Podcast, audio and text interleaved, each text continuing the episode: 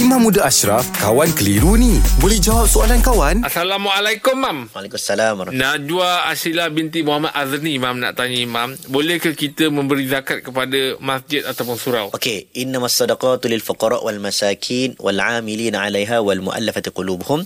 Ha, kemudian uh, wa fir riqab wal gharimin, kemudian wa fi sabilillah wa ibnis sabil. Ada 8 orang asnaf. Antaranya yang pertama fuqara, fakir, kemudian miskin, uh, nombor tiga amil, nombor empat mu'allaf, kemudian uh, hamba yang nak dibebaskan, kemudian orang yang berhutang, kemudian orang yang dalam perjalanan fi sabilillah, kemudian yang terakhir adalah orang yang terputus dalam perjalanan. Baik, masjid tak termasuk. Tak ada pun. Hmm. Ha, cuma ada ulama yang meletakkan masjid di bawah asnaf fi sabilillah. Hmm.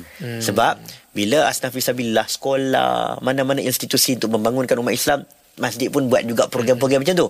Jadi, masjid boleh menerima zakat. Tapi bukan daripada kita. Oh. Yang tu institusi zakat yang nak bagi. Kita bagi zakat kepada siapa? Kita bagi zakat kepada pemerintah. Iaitu pusat zakat. Hmm. Okey, kalau lah dalam fatwa kata orang-orang yang layak terima zakat maka kita boleh bagi. Contohnya kita nak bagi secara direct kepada orang-orang orang apa? Orang miskin. Hmm. Kita nak bagi sendiri. Orang cakap nak bagi sendiri. Sah tak sah? Fatwa kata sah. Hmm. Cuma fatwa cakap dia salah kerana dia melanggar arahan pemerintah. Hmm. Ha, pemerintah suruh bagi dekat pusat zakat sebab sistem lebih teratur. Hmm. Dia tahulah portion mana orang miskin, hmm. mana orang ni. Lagi orang miskin tu dia dapat. Hmm. Kalau kita semua pakat satu kampung nak bagi sendiri. Hmm. Jadi bagilah kepada pusat zakat. Okey baik. Terima kasih Mam ya.